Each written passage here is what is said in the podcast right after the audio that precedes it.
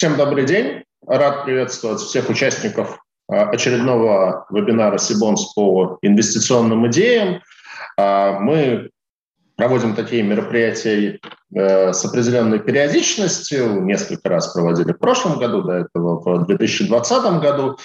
А, и решили возобновить, и это первый в 2022 году подобный вебинар. Но когда мы начинали к нему подготовку, мы понимали, что ситуация весьма неопределенная, но даже тогда никто, наверное, не думал, что она достигнет такого градуса неопределенности, какой есть сейчас.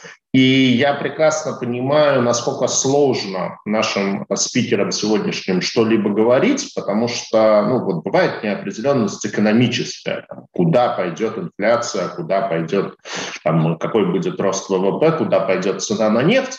И это то, что все-таки подвластно разуму, подвластно каким-то рассуждениям, то есть э, составлению каких-то сценариев и так далее. Это то, что может анализироваться. А есть э, неопределенности, которые вот практически не подвластны э, анализу, и вот нынешняя геополитическая напряженность, она, как мне кажется, там, никакому анализу по сути, не подвластна, то есть мы можем просто там, верить в то, что апокалиптического сценария не будет и войны завтра в 4 часа утра, как нам уже английские издания написали, не начнется, и исходить из какой-то вот презумпции разумности этого мира, вот, поэтому тут это скорее такой вопрос веры. Но я думаю, что все-таки и наши спикеры, и наши участники если они участвуют в этом вебинаре, исходят из сценария, что завтра в 4 часа утра война не начнется. А поэтому а, будем как бы говорить о том, что интересно делать инвесторам, на какие активы интересно смотреть, ну, применительно к рынку облигаций, а, ну и, в общем, как бы какие инвестиционные решения принимать. У нас три отличных спикера, которые уже много раз в наших мероприятиях участвовали. Ну, условно, там а, тематика будет разбита на рублевые облигации, о них в большей степени будет говорить Александр Афонин, а общая макрокартина мира, и о ней а, будет говорить э, Софья Донец, и рынок евробандов, о нем будет говорить э, Алексей Третьяков. Ну, мы договорились, что начнем с э, внутрироссийского рынка, поэтому нашим первым спикером будет Александр Афонин. Александр возглавляет направление анализа рынка облигаций в инвестиционном банке Синара. Ну, уже бренд достаточно известный, многие его еще знают по СКБ банку. А до этого Александр работал в а, Сбербанке, э, до Сбербанка в открытии и в компании «Пенсионный капитал». Александр, с удовольствием передаю вам слово. А, спасибо, Сергей. Как вы совершенно верно заметили, сейчас мы, нам приходится принимать какие-то решения в условиях полной неопределенности, но тем не менее, понимая, что мы сейчас должны принять решение здесь и сейчас, то э, я вкратце попробую рассказать о том, что мы видим, что мы прогнозируем и как вообще на этом мы считаем, на этом можно как-то, ну, скажем так, заработать. Э, собственно, вкратце пройдусь, что у нас э, происходило на рынке. Здесь на слайде вы видите наши основные бенчмарки. Это двух-пяти-десятилетние рублевой бумаги и в сравнении с ключевой ставкой. Здесь э, хотелось бы отметить два ключевых момента. Это октябрь 2021 года, когда уже казалось, что вот жизнь вроде бы налаживается, но внезапно начали выходить достаточно высокие цифры по инфляции, что подстегнуло рост ставок. Э, какое-то время это продолжалось, то есть мы увидели рост примерно там на 80-90 BP, кривая стала практически плоской, в какой-то момент даже инвертировалась, чего мы, в принципе, ожидали еще в нашем вебинаре в, летом прошлого года. Единственное, мы недооценили возможный подъем ставок. А потом уже ближе к концу года ставки вроде бы вновь начали немножко успокаиваться, но тут в свое дело вступила геополитика и вот эта вся всеобщая напряженность, которая, собственно, началась с каких-то э, неспокойных дней в Казахстане, это последние дни праздничных э, новогодних праздников. Собственно, немного это повлияло на российский рынок, а после чего начались, собственно, уже всем известные события в части э, взаимодействия России со странами НАТО и всей этой обстановки на границе Украины. Собственно, э, мы увидели то, что ставки еще раз подскочили, и вот буквально вчера там чуть ли не вся кривая уже перешла за границу 10% годовых, что, в принципе, на мой взгляд, достаточно интересно с точки зрения покупки. И мне кажется, что чего-то другого ожидать и искать какие-то а, какие возможности там, с, скажем так, небольшим а, выигрышем по доходности – но при этом с кратно большими рисками. Мне кажется, это несколько, ну это уже в большей степени жадность, но об этом сейчас мы немножко попозже говорим. Что мы видим а, на российском рынке, если смотреть не на госдолг, а на корпоративные бумаги?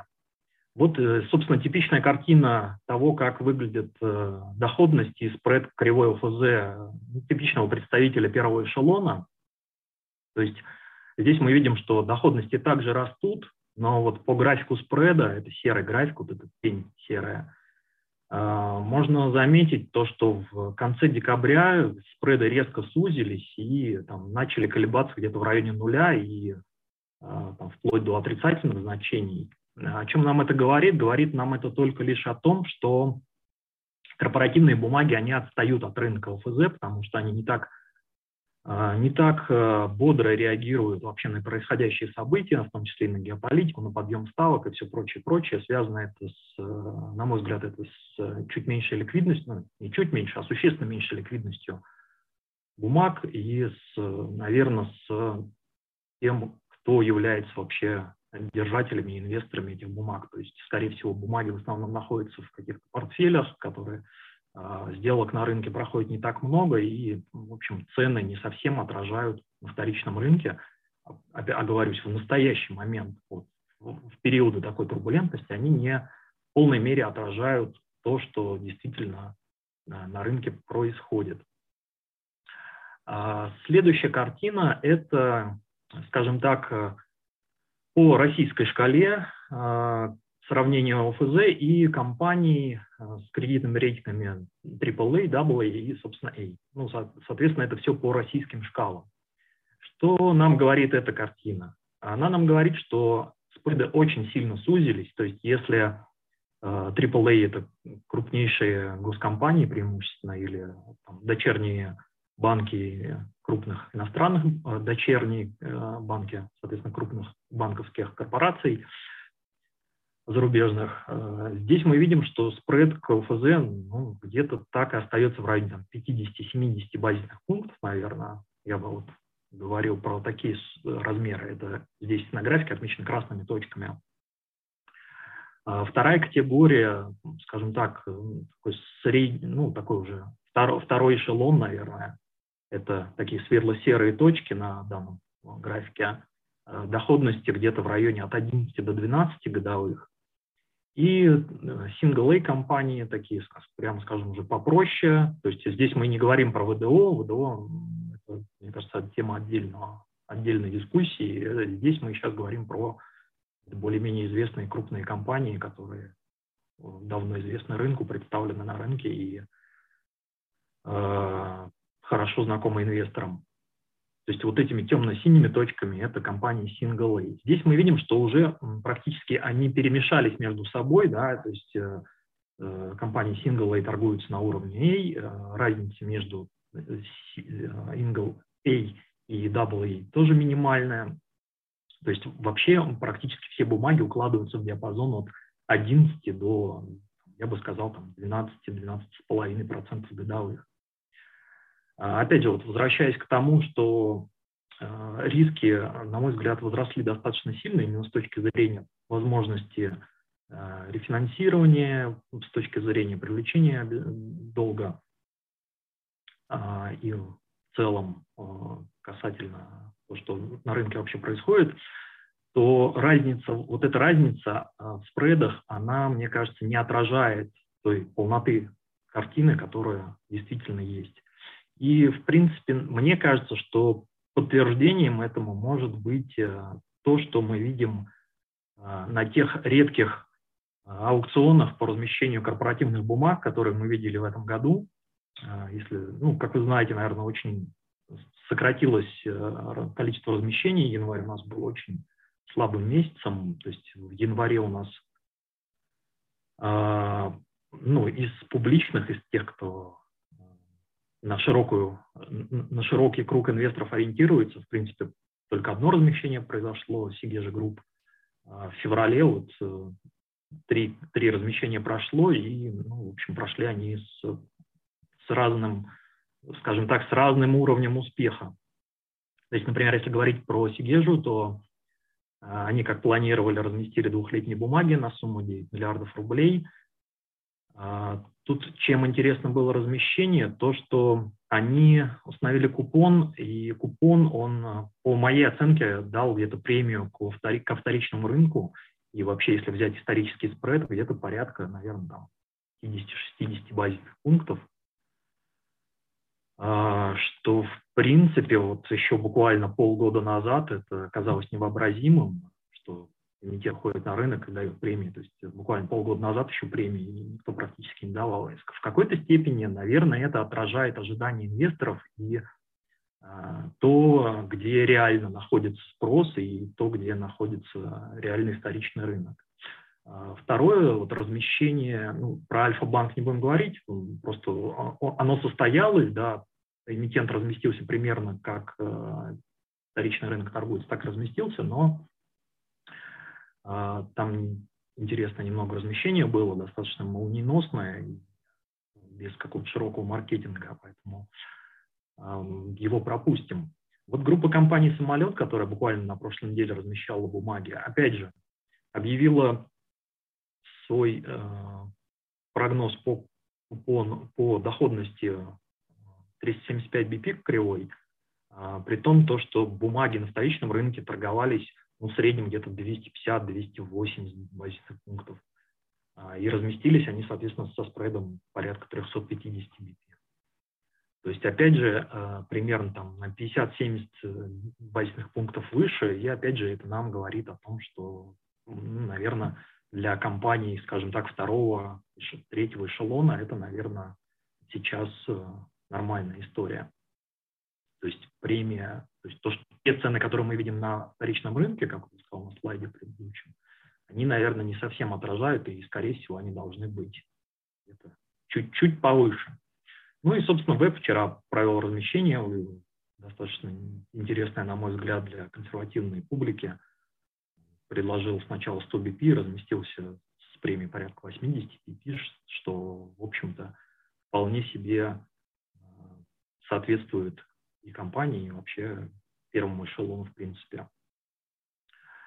А, так, э, собственно, это, то есть вот этот список компаний, он нам и результат этих размещений, опять же повторюсь, нам показывают, что примерно где, где инвесторы видят вторичный рынок. А, что, если говорить про ситуацию, вообще то, что мы ждем, то, что мы видим, прогнозируем и о чем, э, что видим интересного на рынке, то я бы сказал так, консервативным инвесторам, скорее всего, не стоит там, пытаться э, какую-то дополнительную прибыль искать, получать, если тем более это спокойные инвесторы, то, на мой взгляд, гораздо проще приобрести бумаги там, с горизонтом госбумаги, с фиксированным купоном, с горизонтом погашения 5-7 лет – и спокойно в них находиться. То есть да, в этом году, скорее всего, ставки, может быть, будут еще выше, и, может быть, э, инвестор какую-то нереализованную убыток получит, но в перспективе 5-7 лет все-таки э, и мы ждем, и Центробанк э, в пятницу заявил, что ждут понижения ставок в следующем году. То есть если в этом году, скорее всего, заметных изменений не стоит ожидать, то в следующем году возможно, уже много а, ситуаций наладится, и повышение ключевой ставки найдет свое отражение в снижении инфляции и в снижении ставок в целом. И таким образом мы видим, что сейчас достаточно хорошая возможность зафиксировать для себя доходности на уровне выше 10 годовых на горизонте 5-7 лет, на мой взгляд, это достаточно неплохо в рубле, а при этом понимая то, что риски достаточно невысокие в плане кредитных рисков. Если говорить про процентный риск, то тут опять же можно как-то играть дюрацией, то есть либо там, взять пятилетние бумаги, либо если там позволительно пересиживать, э, скажем так, какие-то просадки, то можно и бумаги длиннее рассматривать. Здесь э, на этом слайде как раз представлены наши фавориты, которые, ну, собственно, те бумаги, которые нам сейчас нравятся, которые считаем интересными. То есть э, если рассматривать их в покупке, там, скажем так, и удержанию до погашения. Да. А, отдельно остановлюсь на а, линкерах а, и вообще бумага с плавающей ставкой. В конце прошлого года, там, в начале этого, ЦБ заявлял, что вроде хочет вернуться к размещению линкеров. Тут э, скажем так, если э, ожидать э, сильного роста инфляции, то, наверное, да, эти инструменты могут быть интересны, но я достаточно осторожно к ним отношусь с точки зрения оценки, с точки зрения ликвидности. И, то есть если и, и, и с точки зрения того, что я на самом деле не жду там такого же бурного роста ставок, как Э, это было в прошлом году и, собственно, когда они себя достаточно хорошо показали. Опять же, ну, собственно, это то, что про госдолг. Если э, пойти в корпораты, то здесь, э, собственно, то, что мне нравится, представлено на следующем слайде. Э, я, наверное, не буду супер оригинальным. Здесь представлены компании с достаточно понятным, прозрачным бизнесом с э, хорошей, хорошими кредитными метриками. При этом, при всем, опять, опять же, по этим бумагам доходность можно зафиксировать там, на уровне 12,5 даже по отдельным выпускам. А, то есть от 11 до 12,5% годовых, что, в принципе, на мой взгляд, сейчас тоже достаточно неплохо. А, я, опять же, говорюсь, я бы не стал сейчас, вот в нынешней ситуации, а, идти в куда-то более, а, в более высокую доходность искать, более рискованные истории вписываться. Поэтому, наверное, данный список, мне кажется, вполне себе имеет место быть. Э, средняя доходность по этим бумагам где-то 11 и 7 годовых, то есть если, например, собрать портфель именно из этих марок, где-то дюрация в среднем 1,7 а, года и доходность 11,5 годовых. Мне кажется, что в данный момент это достаточно интересно должно быть. Опять же, при а, условии того, что мы э, берем достаточно ограниченный риск на себя. На этом у меня все. Спасибо. Спасибо большое, Александр. Давайте, наверное, адресуем те вопросы, которые э, нам задали. Александр, у меня просьба тогда презентацию отключите. Mm-hmm. Да, давайте пробежимся по тем вопросам, которые задали по рублевому рынку. Наш э, один из постоянных участников наших вебинаров, Михаил Кожемяка, спрашивает про облигации Руснана, какая там на данный момент ситуация, там, будет ли там реструктуризация или, э, или не будет. А, вы знаете, э, про, скажем так, я оперирую тем, что вижу в новостях, то есть про реструктуризацию там, по-моему, разговоров не было. А, да, они договорились с Совкомбанком, там, собственно, все, что было озвучено в новостной ленте. А, тут, э, на самом деле, тут больше интересен пример именно того, что а, компанию раньше рассматривали именно как госкомпанию, да, при этом, соответственно, оценивали ее на уровне госкомпании. Но вот риски не все дооценили, и, собственно, встретились с такой вот ситуацией. Поэтому, скорее всего, а, то есть это нам лишний раз показывает то, что не нужно полагаться именно на поддержку государства стопроцентно. Помимо этого нужно смотреть, чтобы бизнес компании сам мог себя, скажем так, обеспечивать. Ну да, там была интересная история, что э, уже после того, как эта ситуация возникла, там, какой-то из газет э, написали, что там, если открыть отчетность компании МСФОшную, то там просто прямым текстом было написано, что при текущей модели компания не может э, продолжать э, э свое функционирование. Вот. Но это к тому, что отчетность, в общем, никто не читает. Вот, поэтому не ленитесь, э, читайте отчетность. А, спрашиваю тоже Михаил Кожемяка, почему падает в цене инфляционная бумага ОФЗ 5201? Ну, то есть получается, что как инфляция большая, то есть спрос на инфляционные бумаги должен быть э, хороший. С чем это связывается? Знаете, э, я сейчас к сожалению, сходу так не могу прокомментировать, нужно посмотреть динамику. Я не помню на память динамику этой бумаги и как конкретно она рассчитывается. А, ну, то есть тут э, ну, окей, вариант, да, поэтому, к сожалению. Пропустим, может, там, если будет желание прокомментировать потом, после выступления а может быть тогда. Про флотеры вопрос. Э, из флотеров пора выходить? Если да, то какой, ну, про флотеры.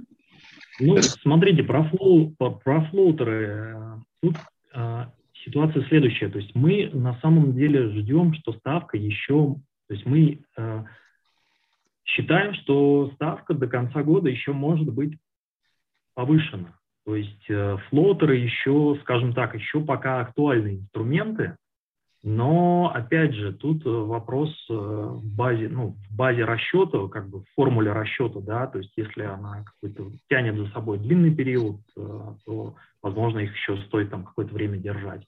Но скорее бы я говорил то, что они потеряют свою актуальность где-то, наверное, в третий квартал этого года, когда Э, ну, опять же, при условии, что мы увидим стабилизацию ставок, что все будет соответственно с нашими ожиданиями, что ставки стабилизируются и какие-то начнутся уже э, намеки на снижение ставок.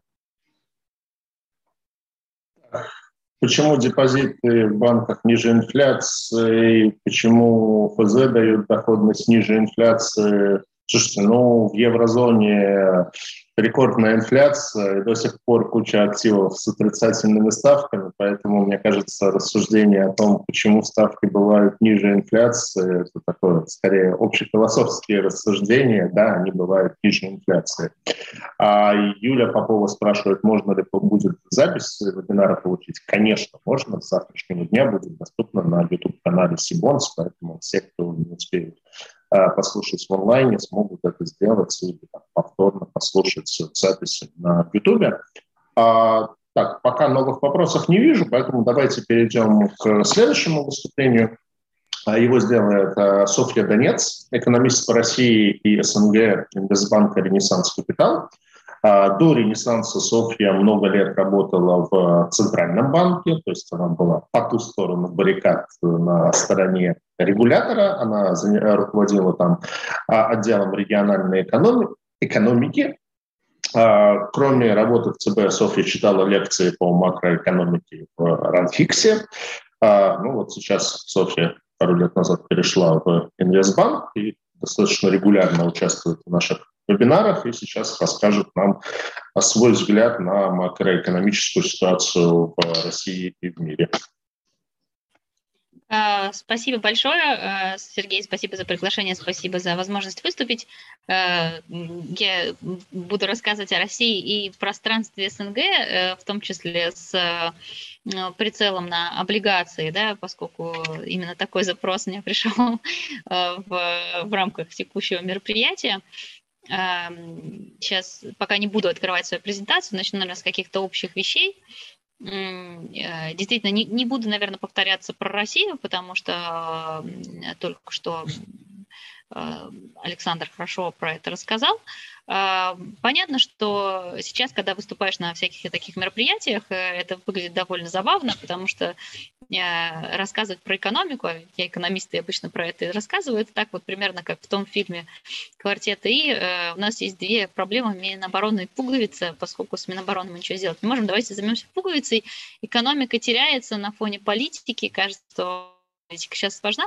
Но, честно говоря, э, все-таки я думаю, что не стоит игнорировать экономику, потому что на случай деэскалации, а именно этого мы и ждем, если не впадать в апокалиптические прогнозы, а, у российского рынка есть большой апсайд, а, связанный с тем, что экономика находится в хорошей форме, а, что мы уже прошли большой период восстановительного роста и входим в новый период, который будет хоть по темпам роста ниже восстановительного роста 2021 года, зато останется примерно в два раза выше такой предкризисной пятилетки, когда мы проходили ужесточение и ДКП, и перестройку бюджетного правила – Э, поэтому здесь да, такой э, умеренный здоровый рост. Что касается, э, да, и этот рост, естественно, будет поддерживаться сырьем, для которого будет такая вин-вин ситуация в этом году, редкое совпадение и ценового фактора, и объемного фактора, да, потому что, несмотря на то, что все отрастание внутреннее в большинстве секторов постковидное реализовалось в России в 2021 году, но для сырьевиков, особенно для нефтянки, это восстановление как раз отложено на 2022 год. И это тот самый год, когда мы ожидаем роста добычи в нефтяном секторе на 8%. Это очень большой рост, он намного выше долголетних средних. А, и к этому добавится еще и добавляется, уже реализуется ценовой фактор. Да? Вот все, что мы имеем, это большой плюс, который оказывает большую поддержку э, и создает большой апсайд для активов, в том числе сырьевого и нефтегазового сектора но и не только.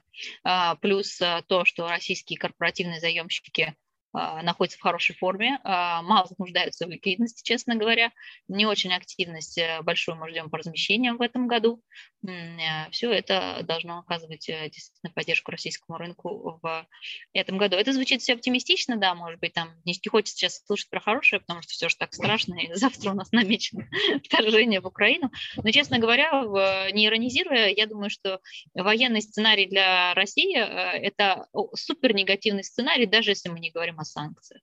Поэтому э, действительно в этом сценарии там, наша, наша работа мало понадобится, да, как аналитиков макроэкономических, потому что это такой сценарий снижающейся рациональности принятия решений, да, увеличивающейся неопределенности. С другой стороны, в моменте даже в случае там, реализации санкционных рисков э, мы можем сказать, ну да, у нас есть такая бинарная вселенная, или действительно деэскалация будет, даже если будут модеры, небольшие санкции введены, э, даже если это будет долго, даже если много волатильности мы еще увидим э, в следующие там, пару месяцев, но все равно, если деэскалация наступает, это апсайд для рубля 5-9%, это апсайд для фондового рынка 15, а, от 15 до 30%, да, если возвращать, э, возвращать прайсинг и э, показатели к тому уровню, который оправданы текущим сырьевым рынком, текущим, просто текущей экономикой.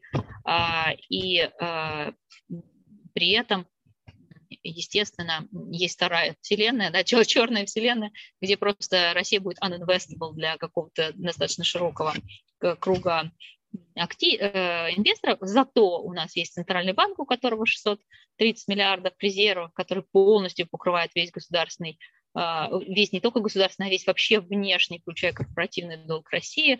У нас есть у нас есть возможность у Центрального банка покупать и принимать на баланс УФЗ в крайнем случае, да, максимально это только из УФЗ может составить 40 миллиардов, их легко а, выкупить или распределить, можно рассчитывать и на локальный вид.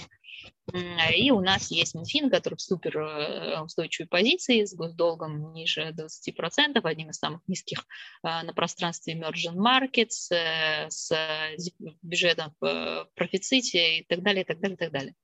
А, в общем, такая вот действительно, но, но действительно, но это действительно немного совсем другая вселенная с точки зрения того, что будет управлять рынком в следующие там пять лет, возможно, да. Ну, мы все так же видим очень низкие а, риски попадания в эту альтернативную вселенную. С другой стороны, мы будем находиться в этом году а, в международном рынке, на котором будет повышение ставок а, ФРС и возможное ужесточение а, в, со стороны ЕЦБ, то есть повышение ставок на а, развитых рынках, общее, такая, а, общее такое сказать, сдержанное настроение, а, которое будет, наверное, перемежаться всякими вспышками геополитики и других а, таких же вещей, да, понятно, что это трудный период для, а, для рынка выход из ковида, да, это, знаете, вот как дети, когда переболели ОРВИ, то есть дети, они переболели, потом выздоровели, думают, ну, конец, и вот он хуже всего себя ведет именно в тот момент, когда уже поправился. Ну, вот и, соответственно,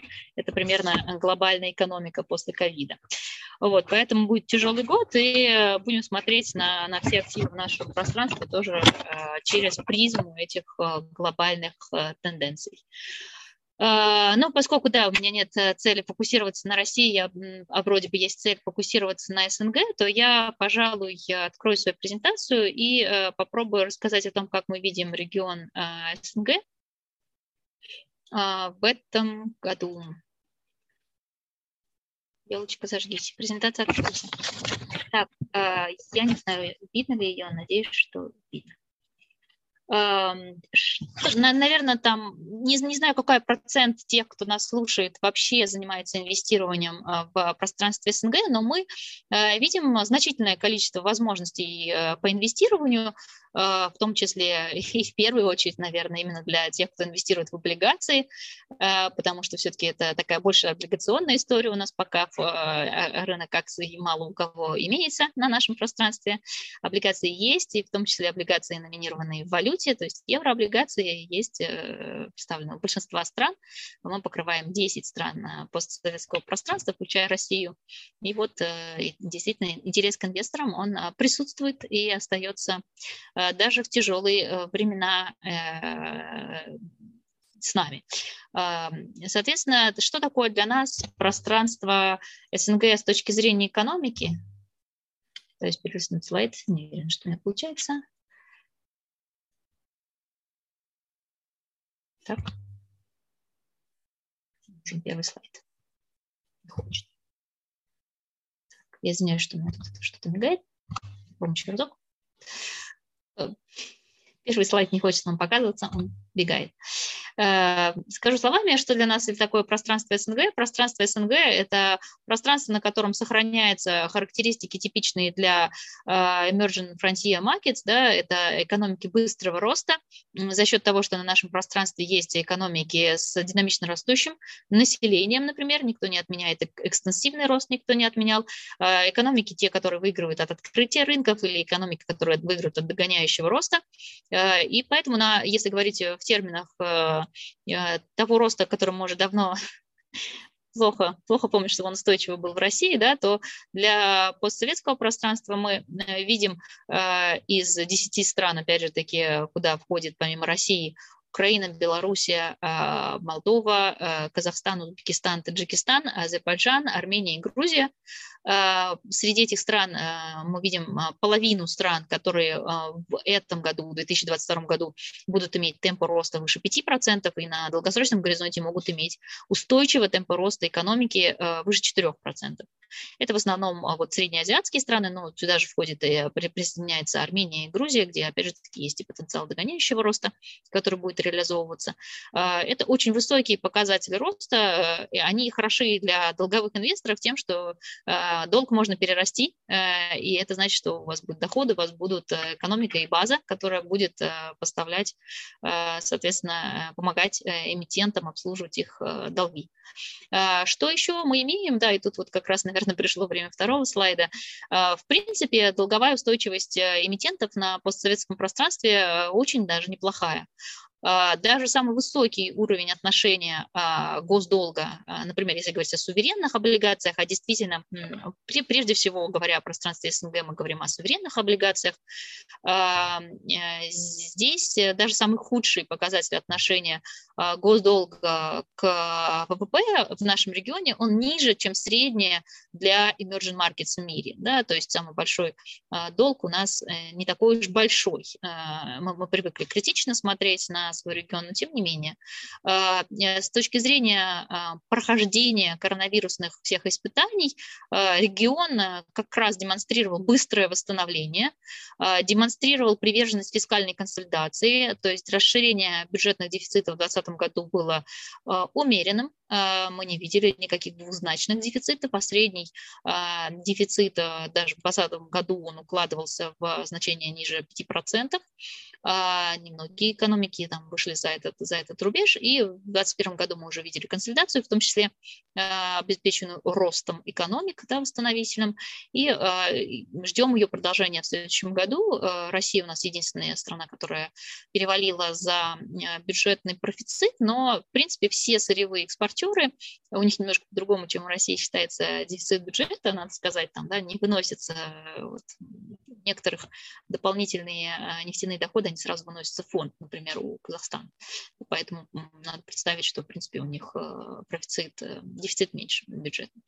А, ну, в общем и целом, да, мы видим умеренные а, объемы дефицитов, а, относительно такое вот э, консервативное отношение к управлению долгом, и в том числе мы видим, интересно, у нас такой клуб любителей, у нас точно имеется клуб консервативных центральных банков, мне кажется, СНГ получил бы медаль золотую в прошлом году за консервативность и ортодоксальность центральных банков, если бы можно было так вот по регионам мериться. Поэтому, да, есть возросшая инфляция, но есть центральные банки, которые играли на опережение, начиная с 2021 года, с большим повышением ставок, что тоже должно сократить э, возможность раскручивания каких-то проблем, в том числе долговых. А, вот, соответственно, это какая-то такая вводная, что мы видим по региону. Регион а, быстро растущий по-прежнему, выигрывающий на таком экстенсивном росте и догоняющем росте регион с достаточно при этом консервативной политикой, да, там это вот э, отличает, в принципе, от некоторых э, африканских и азиатских, да, вот э, моделей роста, да, при этом уже есть достаточно консервативная, ортодоксальная и бюджетная политика, у 7 из 10 стран есть бюджетные правила, есть очень консервативные центральные банки, то есть мы можем поня- понимать, какие правила игры установлены на этом пространстве. Ну и э, переходя на отдельные истории по отдельным странам, и упомяну и корпоративные истории, да, в общем-то, э, сейчас, конечно, наш явно делится пространство наше на э, страны, которые были задействованы да, в политическом сценарии, в политических событиях последних месяцев, и те, кто не были задействованы, ну, помимо России в первую категорию попадает Украина и Беларусь, это вот такая негативная политическая история, пожалуй, ну, опять же таки мы говорим о том, что в случае деэскалации у обеих этих стран сохраняется заметный апсайд, да, потому что, очевидно, все перелетело, э, э, бюджетные экономические показатели, все, все, все какие угодно показатели а, оправдывают гораздо более низкие процентные ставки, поэтому здесь вот есть такой а, valuation gain, да, потенциальный, если будет деэскалация если или если, или, скажем, когда будет деэскалация. А, в такую э, категорию стран, которые такие вот немножко enterprise политические, можно еще отнести Молдову, у них нет суверенных облигаций, еврооблигаций, но у них есть корпоративные. И вот как раз вот эта история отношения суверенных и корпоратов, она вот для этих стран э, политически недооцененных, она сейчас актуальна, на наш взгляд. Мы видим заемщиков, которые представляют, могут представлять свой интерес э, в плане э, доходности и в плане кредитного качества, да, соотношения доходности и кредитного качества заемщиков в еврооблигациях, в том числе в агросекторе, например, можно сказать о молдовском Трансовеле, можно сказать об украинских Кернеле, NHP, а, это вот такой вот агросектор, который себя хорошо чувствует и, и, и имеет потенциал а также себя чувствовать в 2022 году, а, и который скорее секторальные, чем политические, да, если мы не берем крайних сценариев, заемщики представляют собой интересные варианты. Есть, да, есть и белорусские такие же корпоративные истории, да, мы можем там условно смотреть на Евроторг, да, белорусский. А, когда, когда действительно корпоративный заемщик выглядит лучше суверенно. Это те истории, ну и при этом достаточно хорошую возвратность предоставляет. А, помимо вот этих вот политически задействованных историй, у нас есть, э, наоборот, такие более политически спокойные и, опять же, такие памятуя о том, что э, мы имеем достаточно устойчивую бюджетную, макро, инфляционную историю, историю с валютой, которая тоже в том числе поддерживается консервативными центральными банками, а, то здесь у нас есть такая группа полосатых купальников, как говорится, это а, Узбекистан, Казахстан, ну, можно включить сюда еще Азербайджан, хотя там не так уж много всего. Это такие заемщики, которые дорого, ну, достаточно дороги, да, уже мы можем смотреть по спредам, да, не очень большим, а, но при этом а, мы считаем, что ты, знаешь, за что платишь, да, условно, то есть они стоят своей цены, плане э, кредитной устойчивости. В этих же странах можно смотреть и на корпоративный долг, хотя, э, например, в том же бурно развивающемся Узбекистане надо принимать во внимание и, собственно, качество отдельного заемщика, потому что там бурный выход на рынок компаний, и э, сейчас их всех несет одна, одна позитивная политическая волна, но, скорее всего, в итоге они будут совсем не одинаково выглядеть, поэтому действительно здесь с некоторой осторожностью мы подходим к банковским заемщикам, заемщикам, да, которые находятся за пределами топ-3, топ-5, да, и э, с, на отдельной корпоративной истории смотрим э, по-разному. Например, да, автопром не кажется нам таким, э, таким безоблачным, скажем, да, узбекский, э, тогда как если мы увидим заемщиков со стороны сырьевого сектора, в том числе если будет разговор о золоте или уране, то здесь это будет, конечно, привлекательная история. Э, третья группа – это маленькие экономики э, э, Грузии и Армении, которые а, остаются для нас интересной долгосрочной историей, которые выигрывают на том, что мы называем таким потенциалом реформ. Они движутся в каком-то условно, делают правильные вещи, условно, двигаются в правильном направлении, и при этом это очень маленькие экономики, которые действительно получают большой приток денег от внешних инвесторов, в том числе от различных институтов развития, которые в большой степени покрывают их бюджетные нужды и дают э, такой стимул развития многим секторам. Э, поэтому, особенно учитывая, что, например, в Грузии мы ожидаем, что увидим еще и размещение в этом году, э, и то, что Грузия – это страна, где мы в прошлом году видели рост в 10% ВВП, в этом году ожидаем больше 6% на вот истории возвращения туристического потока, то здесь действительно это тоже интересные, интересные истории. Но есть еще инвестиции для смелых в виде таджикских еврооблигаций государственных. Ну, по крайней мере, там всегда стоит вопрос, будет ли не будет ли дефолт, но в этом году э, и ближайшие пару лет не будет, так что это действительно остается действительно такая инвестиция для смелых, но к которой можно приглядеться для тех, кто не любит, когда инфляция выше процентных ставок, да, можно посмотреть на таджикские еврооблигации. А, соответственно, поскольку она предлагает двузначную доходность. Пожалуй, все оставлю место для вопросов. Последнее, что скажу, это если мы говорим о чувствительности к санкционным всем историям да, на Россию, ну, во-первых, да, если мы все-таки не говорим о плохих сценариях, то, наверное, все, э, все это не будет ужасно да, выглядеть для, то есть пройдет практически незаметно для других стран э, региона СНГ, если мы не говорим, собственно, вовлеченных, да, Украина и частично Беларуси, да, для других стран это не должно быть большой встряской, а, ну, по крайней мере, уж точно все компенсируется тем, что будет проходить с американскими процентными ставками, да, это гораздо более важный фактор.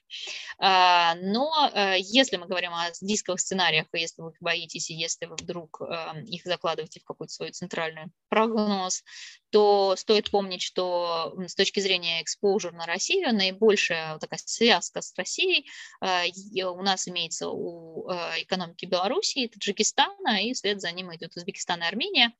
А, с точки зрения того, что мы имеем по связанности в плане торговых потоков, потоков а, трансфертов да, трудовых мигрантов и в плане также и инвестиционных потоков. Но я бы сказала, что, наверное, даже в плохих сценариях основной канал распространения – это заражение может идти только через валютные рынки, да, тогда как говорить о ухудшении кредитного качества или ухудшении позиции бюджета не приходится. Опять же таки, мы тут не говорим о Беларуси и Украине, которые более задействованы в этих всех сценариях, а говорим о других странах. А, поэтому, несмотря на то, что все мы внутри региона связаны, есть эффект заражения, но все-таки на текущий момент мы считаем, что он будет весьма сдержанный, а те валюты, которые мы видим а, наиболее стабильными и укрепляющимися в этом году, это лари и армянский драм. А, для тех, кто рассматривает для себя инвестиции в валюты э, стран СНГ, это может быть вот такая информация к, размещ... к размышлению. Ну и кроме того, по рублю, естественно, мы тоже, как я уже говорила, видим апсайд э, э, локальных облигаций не совсем доступны в пространстве СНГ, а жаль, учитывая, что процентные ставки у всех находятся очень очень высоко, и у них, конечно, будет запас снижения в ближайшие три года. А, но, в принципе, инвесторы находят способы входить э, в госбумаги, номинированные в локальной валюте в Грузии, а, в Казахстане, и, ну, пожалуй, наверное, более-менее все. Ну, в Узбекистане можно тоже вот брать такой квази-экспожер на валюту. Но, собственно, и если говорить о доступных Грузии и Казахстане, учитывая потенциал укрепления для Казахстана, поддерживающийся сырьевым ралли, а, для Грузии открытием туристического, продолжающимся открытием туристического потока и говорить о процентных ставках, которые действительно находятся очень-очень высоко с потенциалом снижения в ближайшие 18-24 месяца, то это, в принципе, тоже привлекательный вариант. Здесь остановлюсь, а, презентацию а, чаю. Вопросы Спасибо большое, Софья. Так, вопросов э, новых не так уж много. Ну вот э, единственный, э, зачем, Софья, если вы оптимист, зачем облигации? Есть же акции, в том числе с высокими дивидендами, а при негативе облигации также подешевеют. Ну, я думаю, что тут, конечно, просто ответ, что облигации и акции – это такие два разных класса активов, и большинство инвесторов, ну так или иначе, их миксуют. Вот, в общем, ну, если можете прокомментировать. Да, я, знаете, я просто ну, ориентировалась на то, что у нас сегодня облигационное мероприятие, может быть, я очень правильно поняла. Да, поэтому история про, про облигации. Конечно, большой потенциал э, у акций. Э, нефтяные, нефтяные компании российские в этом году предлагают дивиденд э, больше 20%. Ну, это будет так. Поэтому, да, конечно, есть привлекательные истории в акциях. Э, сложно сказать, опять же таки, в какой вселенной мы будем жить, но если мы возвращаемся в хоть сколько-нибудь нормальную вселенную с уровнем политических рисков, допустим, деэскалации до уровня хотя бы 2021 года, да, э, то это апсайт выше 15% для рынка. Но, опять же таки, привлекательная дивидендная политика – это то, что мы сейчас имеем. Дивиденды дивидендная доходность в российском рынке в прошлом году была выше всех э, emerging market peers, и в этом году будет тем более, если мы смотрим на цены, в котором можно войти в рынок сейчас. Спасибо. Ну, в порядке такой небольшой э, саморекламы э, э сайта Сибонс. А, вот э, то, о чем говорила Софья в плане а, макроэкономики, на Сибанде мы не так давно, в конце прошлого года, запустили отдельную страницу, она в разделе «Индексы э, макроэкономика», и здесь по всем странам собраны основные э, макроэкономические показатели, то есть можно смотреть, можно настраивать те поля, которые нужны, ну вот здесь основные поля, вот, можно это все скачивать в Excel, дальше в Excel работать. Вот, а можно уходить на страницу конкретной страны а, и смотреть эти показатели а, там на э, странице этой страны. А, в общем, вот вся эта макроэкономическая информация, она на Сибанде тоже есть, с ней достаточно удобно работать, поэтому если вам в ваших аналитических вещах макроэкономика нужна, то на Сибанде ее вполне реально найти. Там часть данных, вот последние данные, то, что на этой странице в режиме свободного доступа находятся, архивы и так далее, они доступны в режиме платной подписки. Ну, на этом я рекламную паузу закончу, и мы перейдем к третьему выступлению, которое в большей степени будет посвящено рынку евробандов, включая как российские, так и нероссийские. И я передаю слово а, Алексею Тресякову, основателю и генеральному директору компании «Ари Капитал». А, до Ари Капитал Алексей долгое время работал в банке «Зенит» а, затем, и, собственно, создавал один из первых в России на тот момент аналитических отделов по облигациям. Тогда мы с Алексеем познакомились и с тех пор поддерживаем связь и дружим. Потом Алексей работал в Номасбанке и затем вот основал с партнерами компанию Ари Капитал, который успешно руководит и за это время вывел ее в число лидирующих ну, такого как бы среднего эшелона российских управляющих компаний с активами под управлением порядка 3 миллиардов рублей, если я правильно помню. Алексей, с удовольствием передаю тебе слово. Спасибо, Сергей. Спасибо, коллеги, за интересное выступление. Мне также, Сергей, очень понравилось, что на сайте Сибонс появился важный блок макроэкономики. Прям вот немедленно захотелось после этого семинара посмотреть на сайте отношение госдолг к ВВП. Вот такая очень полезная для анализа информация по суверенным заемщикам. Ее трудно найти в каком-то удобном табличном виде, тем более с архивом. Спасибо, Сергей, что ты развиваешь Сибонс. Вот, ну, а, переходя к теме моего выступления, наверное, начну с того, чтобы дать такую небольшую картину, что происходит на глобальном а, рынке еврооблигаций, и потом поделюсь кратко своим взглядом на текущую ситуацию на российском рынке, ну и, в принципе, на международном рынке еврооблигаций. Сейчас я попробую поделиться экраном.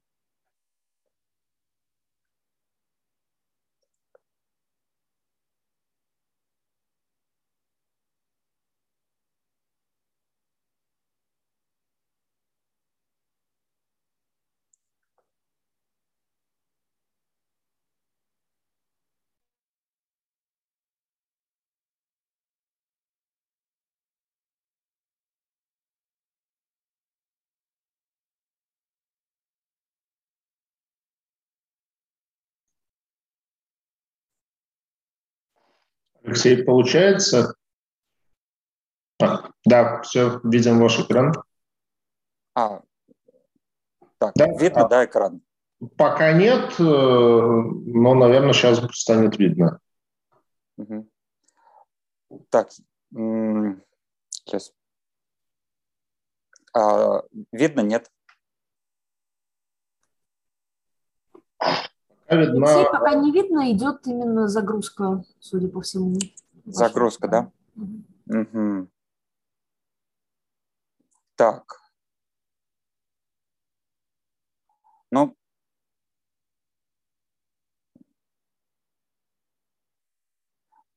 прошу прощения, тогда я вернусь а, в формат просто а, озвучу то, что происходит без а, слайдов. А, но последние несколько месяцев, начиная с лета прошлого года, были а, достаточно драматичным периодом для долгового рынка. Наверное, я не помню такого момента очень а, давно, когда доходность по коротким US Treasuries, например, по пятилетним американским гособлигациям выросла всего за несколько месяцев в три раза, э, с 0,7 до 1,9% э, годовых. По такому основному глобальному бенчмарку для всех долговых инвесторов э, десятилетним US Treasuries доходность выросла с 1,2 до 2% годовых.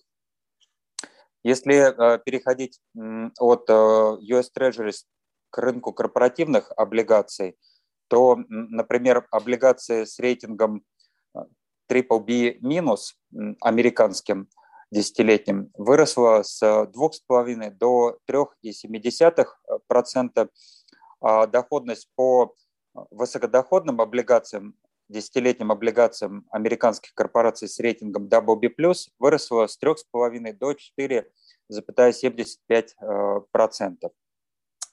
То есть э, такой драматичный рост доходности, который мы видели на российском рынке, он, в принципе, э, понятно, что у нас он связан э, с геополитическими событиями, но практически похожий рост доходности произошел во всем мире просто под влиянием ожиданий от ФРС ужесточения монетарной политики и сейчас такое ощущение, что немножко рынок стал перепродан уже просто э, психологически э, под э, негативным ожиданием инвесторов от какой-то последующей, может быть, волны, может быть, банкротств, может быть, просто от того, что инвесторы ожидают спад интереса в класс а, частных вкладчиков и э, рынка к облигациям, поэтому пытаются сейчас продавать, чтобы не остаться как бы в этих зависших э, облигациях в будущем. Вот на этом фоне то, что происходит э, в России, например, у нас нету десятилетней долларовой облигации. Есть два выпуска «Россия 29» и «Россия 35».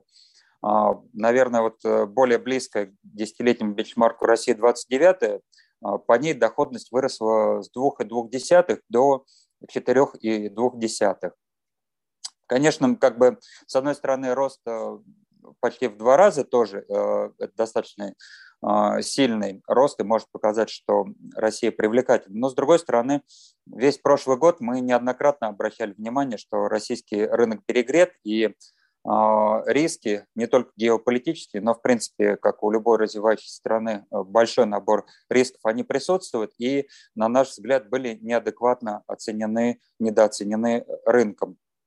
Поэтому можно сказать, что в текущий момент э, доходность 4,2%, э, на наш взгляд, она неинтересная, и она совершенно не учитывает сложившуюся такую уникальную комбинацию э, больших внутренних рисков и э, сохраняющийся негативный такой фон и тренд на глобальном рынке облигаций. Поэтому вот отвечая, наверное, продолжая ремарку Сергея по поводу того, что трудно сейчас принимать какие-то решения, на, на наш взгляд, э, решение принимать достаточно просто. Это, мне кажется, сейчас нужно минимизировать э, вложения в российские еврооблигации, особенно длинные и особенно вот такие низкодоходные облигации, как э, суверенные еврооблигации или э, облигации а, крупнейших российских компаний, таких как «Газпром», «Лукойл», НВМК, «Норильский никель» и так далее. Часто такой вот вопрос там и от наших инвесторов, и мы между собой обсуждаем, вот, что делать, да, вот доходности резко выросли, цены упали, не хочется фиксировать убыток. Вдруг это какое-то дно, и сейчас все начнет восстанавливаться. А, вот мы последние две недели занимались тем, что а, находили какие-то аналоги на зарубежном рынке, которые, на наш взгляд, как раз вот в случае глобального а, разворота ситуации покажет э, восстановительный рост и, в принципе, уже обладает интересной доходностью, чтобы их держать до погашения. А, в случае, если вдруг геополитические риски сработают, ну тогда никогда не поздно будет, может быть, купить э, Россию под более э, высокую доходность.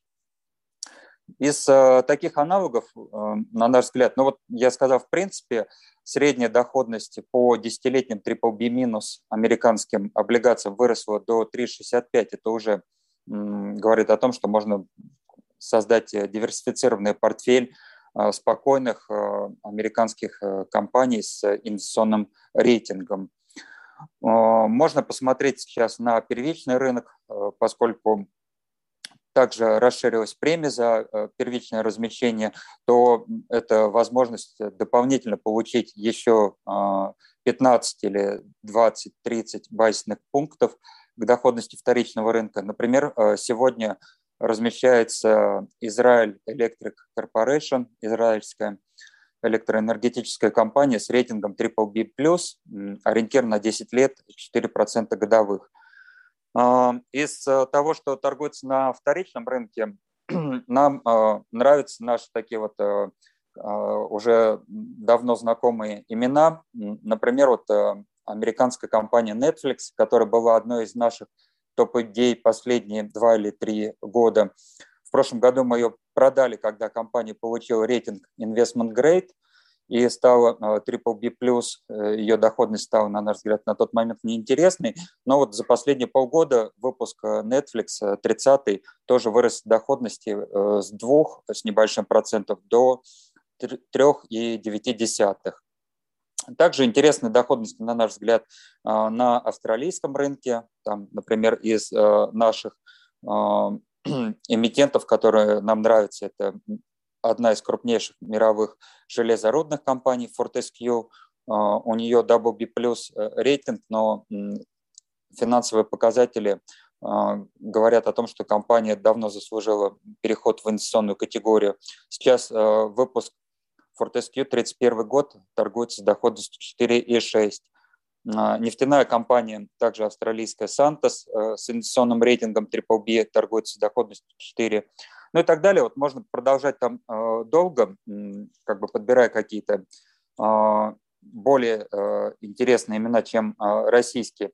Но поскольку время наше ограничено и не хочется перегружать информацию, я бы вообще вот затронул такой более глобальный вопрос, что сейчас делать инвестору на рынке еврооблигаций? Э, покупать э, еврооблигации, э, пытаться находить какие-то другие инструменты или, может быть, вообще ничего не делать, просто продать все и сидеть в кэше.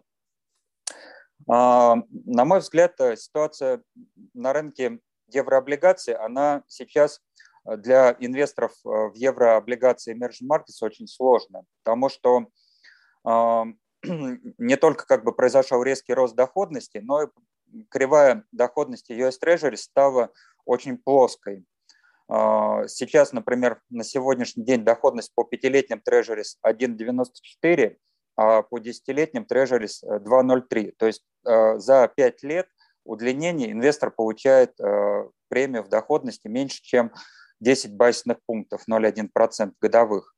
Это говорит о том, что ну, либо действительно рынок уже всерьез э, думает о приближении рецессии, то есть если кривая а, не только станет плоской, но и в какой-то момент станет инвертированной, э, это будет признаком а, очень таким хорошо работавшим в прошлом э, рецессии. И последний раз такая ситуация, когда возникла а, в конце 18-го, а, начале 19 -го года, но вот в течение 12 месяцев произошел снова экономический кризис, связанный с коронавирусной инфекцией.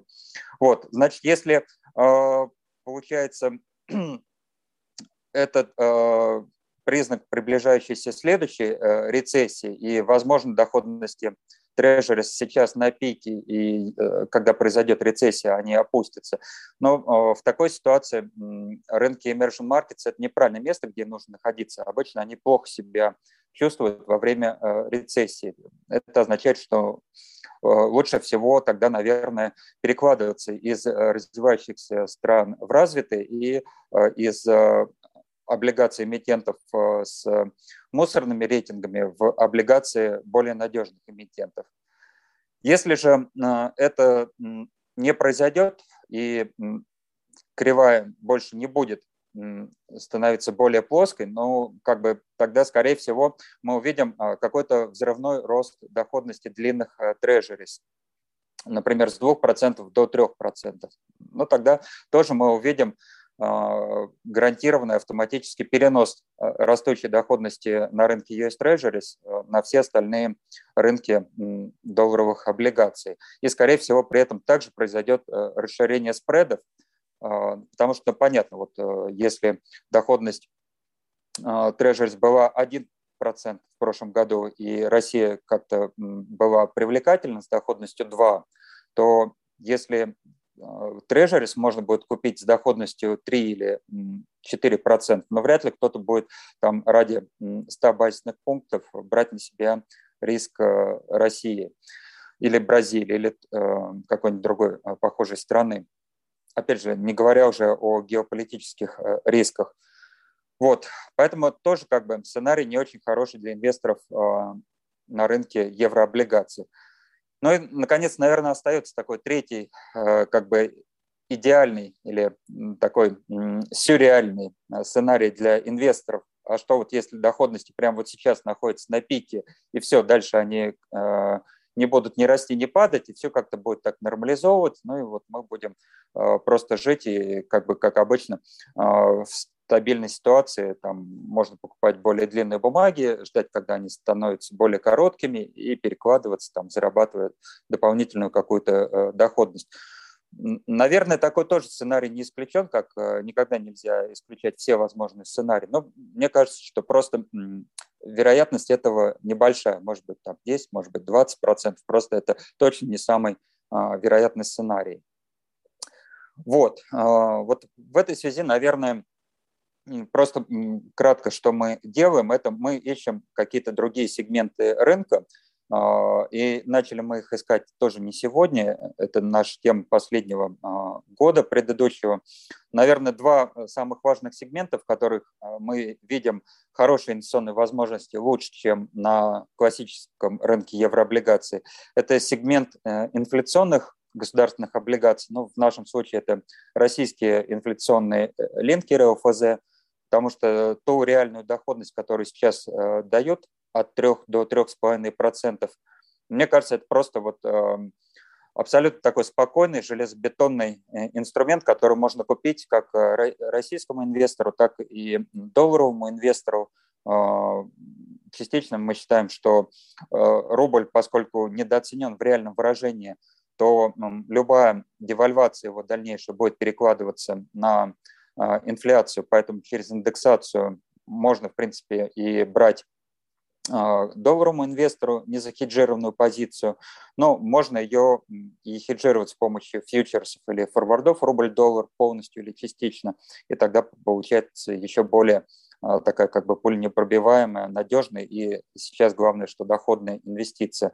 Второй сегмент – это конвертируемые облигации – а, прошлый год был очень хороший для того, чтобы заработать на, на западных э, компаниях, особенно в сырьевом секторе, а, когда, например, такие тоже безрисковые, на мой взгляд, компании, как а, одна из крупнейших международных нефтяных компаний «Тоталь», ее конвертируемые облигации, купленные в 2020 году с положительной доходностью, выросли существенно выше номинала, и за счет э, роста стоимости опциона – а, дали прекрасную доходность э, на фоне а, падения общего рынка. Вторая тоже из похожих инвест-идей – это Glencore. Вот. Но эти обе бумаги сейчас торгуются с отрицательной доходностью, а в сегменте конвертируемых облигаций мы вот э, сейчас как раз а, выделили бы две российских компании – это Яндекс и Озон. Особенно мне нравится Озон, который вот во время январской распродажи выпуск конвертируемых облигаций достиг двухзначной долларовой доходности, и сейчас, мне кажется, он торгуется все еще под доходность где-то 9-10 э, годовых в долларах.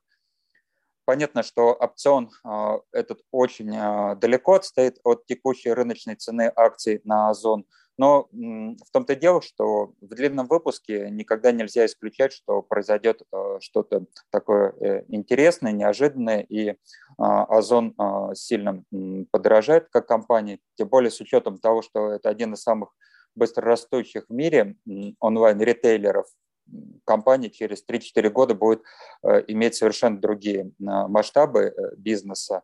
И здесь, мне кажется, получить бесплатный опцион плюс 10 годовых в долларах очень э, хорошее соотношение риск-доходности э, относительно других возможностей на российском рынке. Ну и потом, э, наконец, третье, да, что мы делаем, это сейчас действительно мы несколько увеличиваем позицию в кэше и просто короткие AAA облигации, аналог US Treasuries мы сейчас наращиваем, потому что мне кажется, что год будет турбулентный, нас будет еще э, подтрясывать, и э, возможности купить еще будут представляться, поэтому ликвидность и э, защитные инструменты – это очень важно для каждого инвестора сейчас. Вот, в принципе, все. Готов ответить на вопросы. Спасибо большое, Алексей. Вопросы? Да, вам как раз вопросов прилетело несколько. А, первый вопрос, что вы думаете о мексиканском Юнифин, если смотрите на него, и э, может ли он повторить судьбу дефолтнувшего на днях э, Credit Real? Ну, такая была популярная у российских бумагов, у инвесторов бумага, почти на каждом вебинаре про Credit Real спрашивали, потому что ну, доходность, правда, там была всегда высокая, ну вот закончилось не очень хорошо. Поэтому теперь вот спрашивают про Унифин.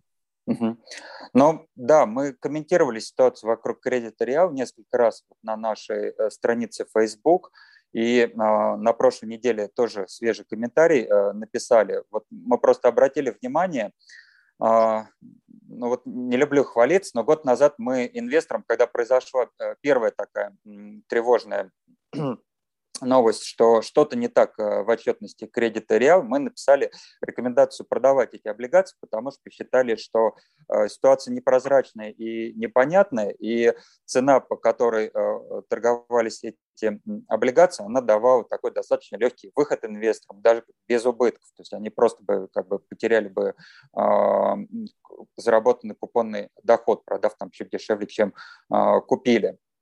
Вот конечно, вот в такой ситуации, как сейчас уже торгуются облигации Credit Real и Unifin, там а, поздно пить боржоми, а, легкого выхода а, там нет, поэтому я думаю, что никто не может сказать как бы точно, есть ли что-то в отчетности Юнифина такое или нет, но на наш взгляд это просто характеризует текущую как бы ситуацию, что когда начинаются какие-то проблемы, э, часто всплывают какие-то такие вот непонятные скелеты в шкафу, которые ну, при прочих равных долгое время могли бы быть незамеченными.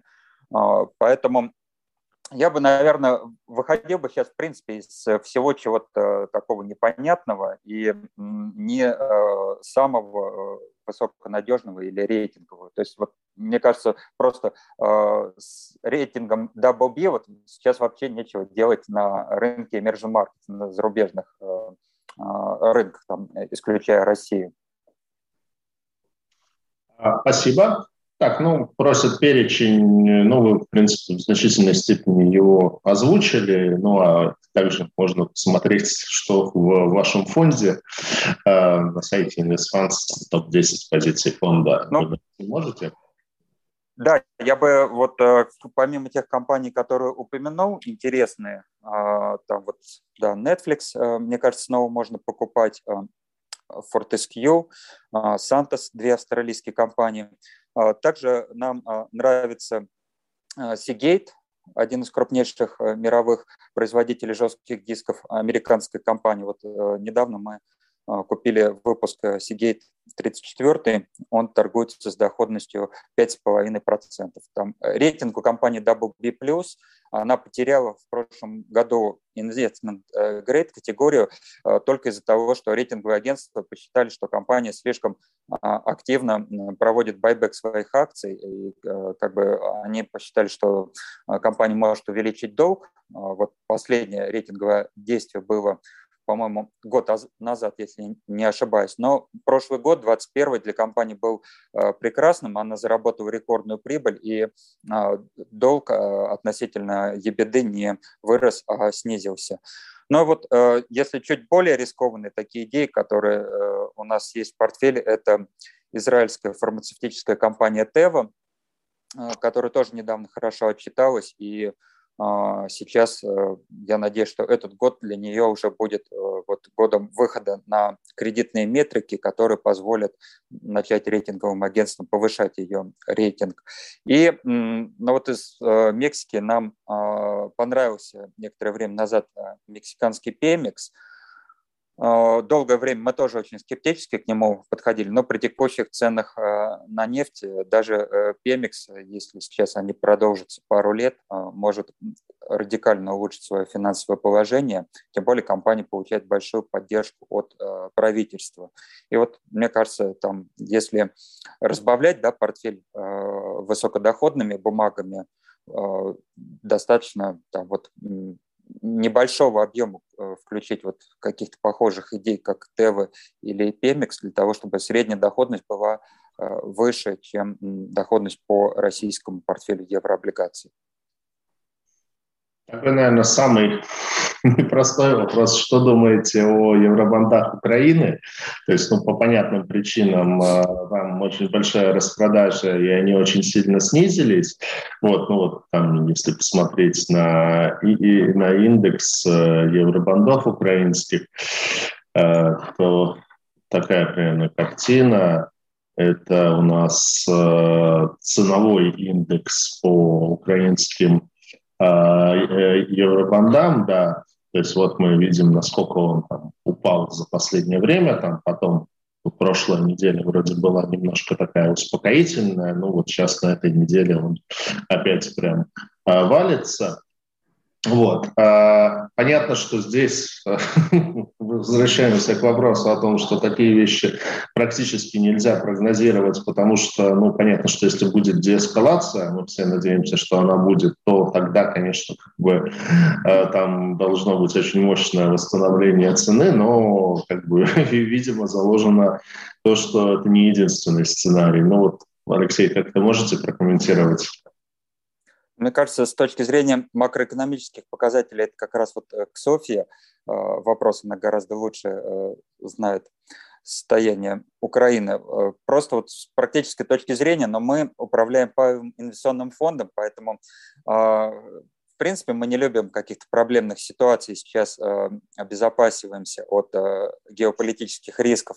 Но я думаю, если что-то случится с «Газпромом», там его включат в какой-нибудь санкционный список, инвесторы еще нас немножко пожалеют и пожурят, но как-то простят, если у нас окажется в портфеле облигации «Газпрома». А вот если у нас окажется облигация Украины, и там Украина задефолтит, э, я думаю, это будет совсем некрасиво, поэтому мы даже не рассматриваем Украину на покупку вот в текущей ситуации. Э, да, мне даже стало интересно, но с учетом того, что у Сибанда есть структура данных по всем российским ПИФам, э, мне стало интересно посмотреть, есть ли у кого-то из российских ПИФов в портфеле банды Украины. Попрошу своих коллег посмотреть. Эм, вот, напишем в нашем телеграм-канале на эту тему пост, если найдем. Так, что еще нас спрашивают? Спрашивают про эмитентов из Индии и Китая. Можете что-то порекомендовать? Сергей, может быть, послушаем э, Софию по поводу Украины? А, давайте, да, София, согласен, да, София, можете нам про Украину, про экономику Украины? Что да, я включилась, да, специально, чтобы услышать слово Украина. Э, э, ну, смотрите, что пока мы имеем, конечно, настороженное отношение инвесторов к украинским облигациям. При этом многие клиенты иностранные, да, но наши клиенты, включая американских и британских и европейских, сохраняют э, эти облигации в портфеле, не торопятся из них а, выходить. Э, Украина такая э, история, когда каждый год этот челлендж, да, найди деньги на рефинансирование кредитов и финансирование бюджетного дефицита. Поэтому, конечно, в общем и целом не просто быть инвестором в украинские облигации, но заглядывая глубже в эти цифры да, по бюджетной устойчивости, я могу сказать, что сейчас Украина выглядит гораздо лучше, чем она выглядела перед Крымом. Э, да, в 2013 году э, положительным вещам можно отнести то, что у них золотовалютные резервы в два с половиной раза чем, больше, чем были, даже если они потратят максимально возможное по нашим оценкам объем из резервов, они все равно останутся выше критерия достаточности, который устанавливает МВФ.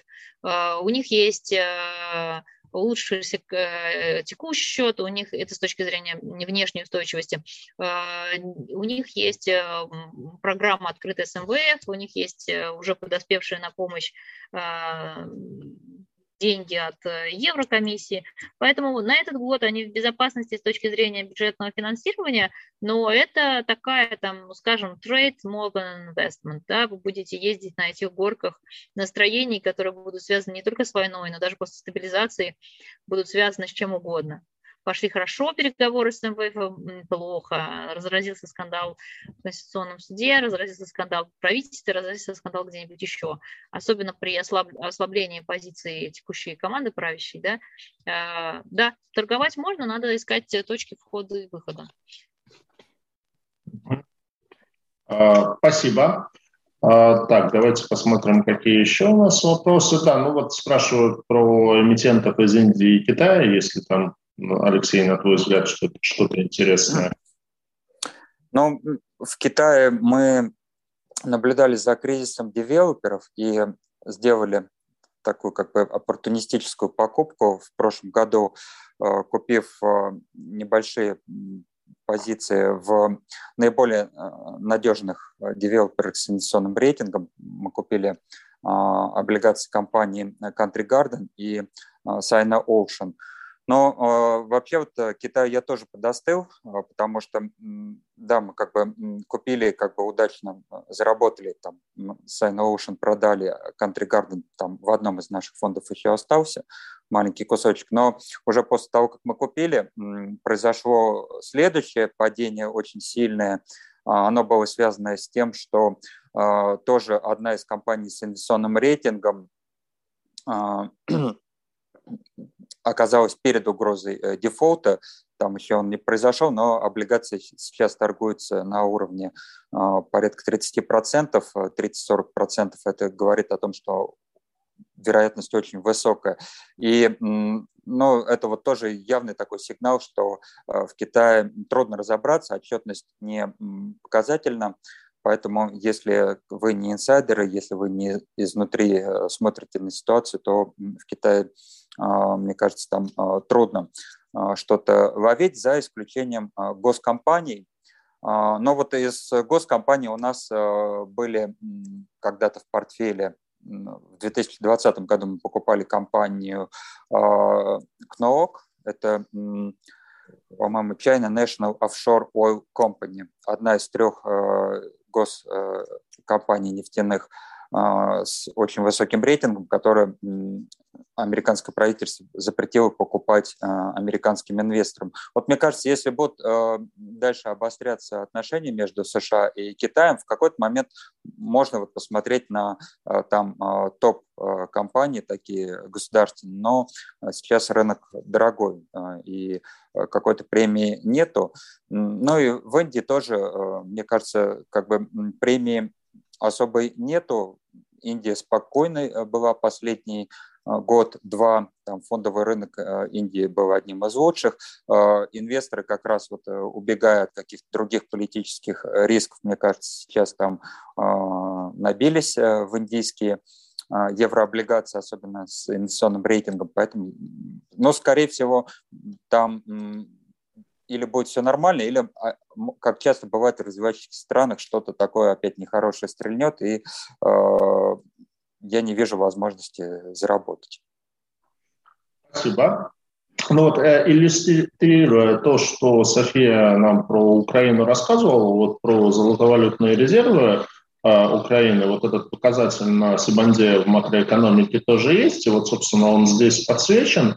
Действительно, там в 2014 году в какие-то моменты резервы падали ниже 15 миллиардов долларов, и при этом на конец прошлого года они там, почти 31 миллиард долларов. Ну действительно за последние годы мы видим а, довольно устойчивую тенденцию к росту. То есть с этой точки зрения, как бы с точки зрения обеспеченности золотовалютными резервами, Украина сейчас, конечно, в гораздо-гораздо лучшем положении, чем она была в 2013-2014 а, году.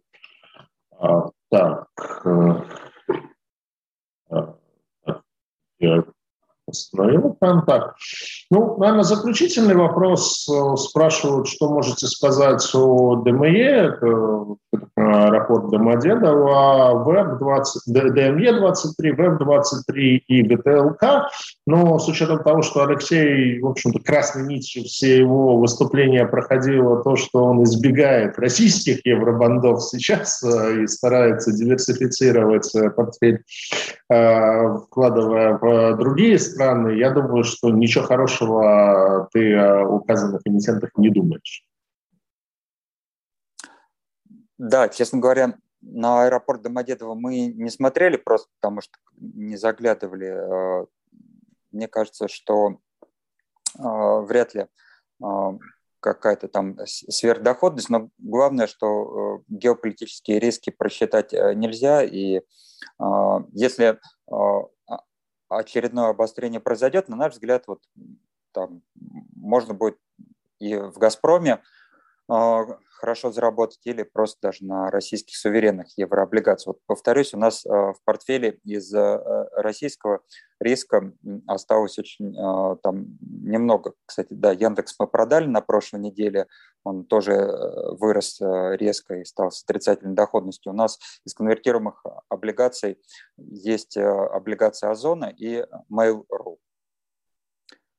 Вот, поэтому, наверное, ничего такого интересного я не скажу ни про Домодедово, ни про веб. Спасибо большое, Алексей. Ну что ж, э, я новых вопросов не вижу, поэтому предлагаю завершать э, наш вебинар. Огромное спасибо всем спикерам, которые, честно скажу, не просто было найти тех, кто готов был согласиться в наше такое непростое время, в наш непростой момент выступать. Э, хочу всем и спикерам, и инвесторам пожелать, чтобы мы благополучно прожили завтрашний день, ничего не началось, и с послезавтрашнего дня, э, включив мониторы, мы увидели, что все с бешеным темпом растет, потому что напряжение спадает и идет деэскалация. Вот. Ну и, конечно, Надеюсь, что было полезно, и э, какие-то из этих идей наши слушатели воплотят в жизнь. А, поэтому удачи в инвестировании. Запись вебинара завтра будет на нашем YouTube-канале. Ну а для принятия правильных инвестиционных решений, конечно же, используйте информационную платформу Сибонс. Всем большое спасибо. Спасибо, Сергей. Спасибо слушателям. Хорошего дня. Спасибо, коллеги. Спасибо, Сергей. До встречи. Спасибо. До свидания.